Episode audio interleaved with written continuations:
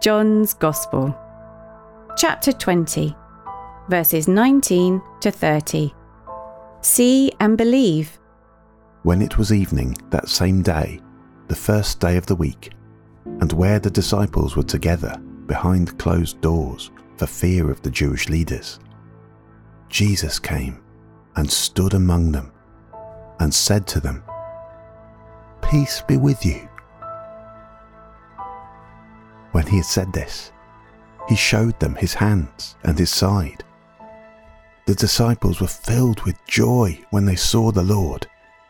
So Jesus said to them again, Peace be with you.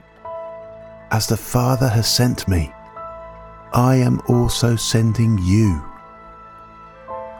When he had said this, he breathed on them and said to them, Receive the Holy Spirit. If you forgive and release anyone's sins, they are forgiven and released from them. If you retain any, they are retained. But Thomas, one of the twelve, the one called Didymus, the twin, wasn't with them when Jesus came. So the other disciples kept telling him, We have seen the Lord. But he said to them, unless I see the nail stamps in his hands, and put my finger in where they made their marks, and put my hand into his side, I will not believe.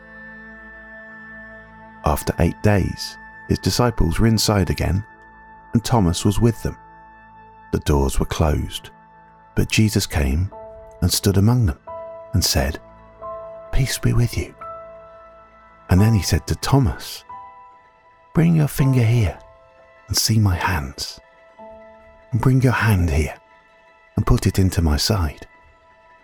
Don't be an unbeliever, but a believer. Thomas answered him, My Lord and my God. Jesus said to him, Because you have seen me, you have believed. Blessed are those who have not seen and still believed.